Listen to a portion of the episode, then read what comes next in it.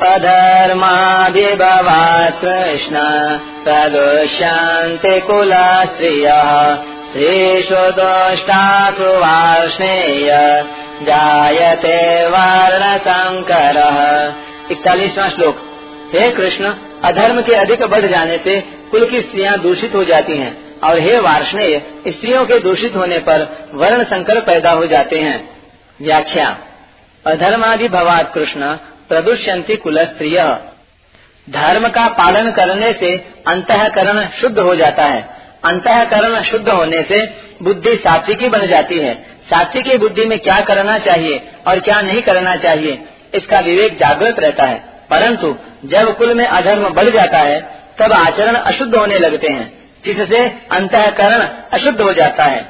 अंतकरण अशुद्ध होने से बुद्धि तामसी बन जाती है। बुद्धि तामसी होने से मनुष्य अकर्तव्य को कर्तव्य और कर्तव्य को अकर्तव्य मानने लग जाता है अर्थात उसमें शास्त्र मर्यादा से उल्टी बातें पैदा होने लग जाती हैं।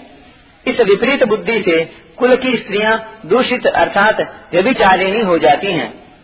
स्त्रीषु दुष्टासु वार्षणेय जायते वर्ण संकर स्त्रियों के दूषित होने पर वर्ण संकर पैदा हो जाता है टिप्पणी परस्पर विरुद्ध धर्मों का मिश्रण होकर जो बनता है, उसको संकर कहते हैं।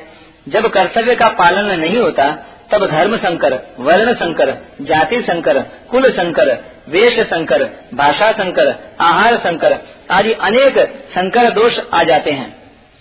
पुरुष और स्त्री दोनों अलग अलग वर्ण के होने पर उनसे जो संतान पैदा होती है, वह वर्ण संकर कहलाती है।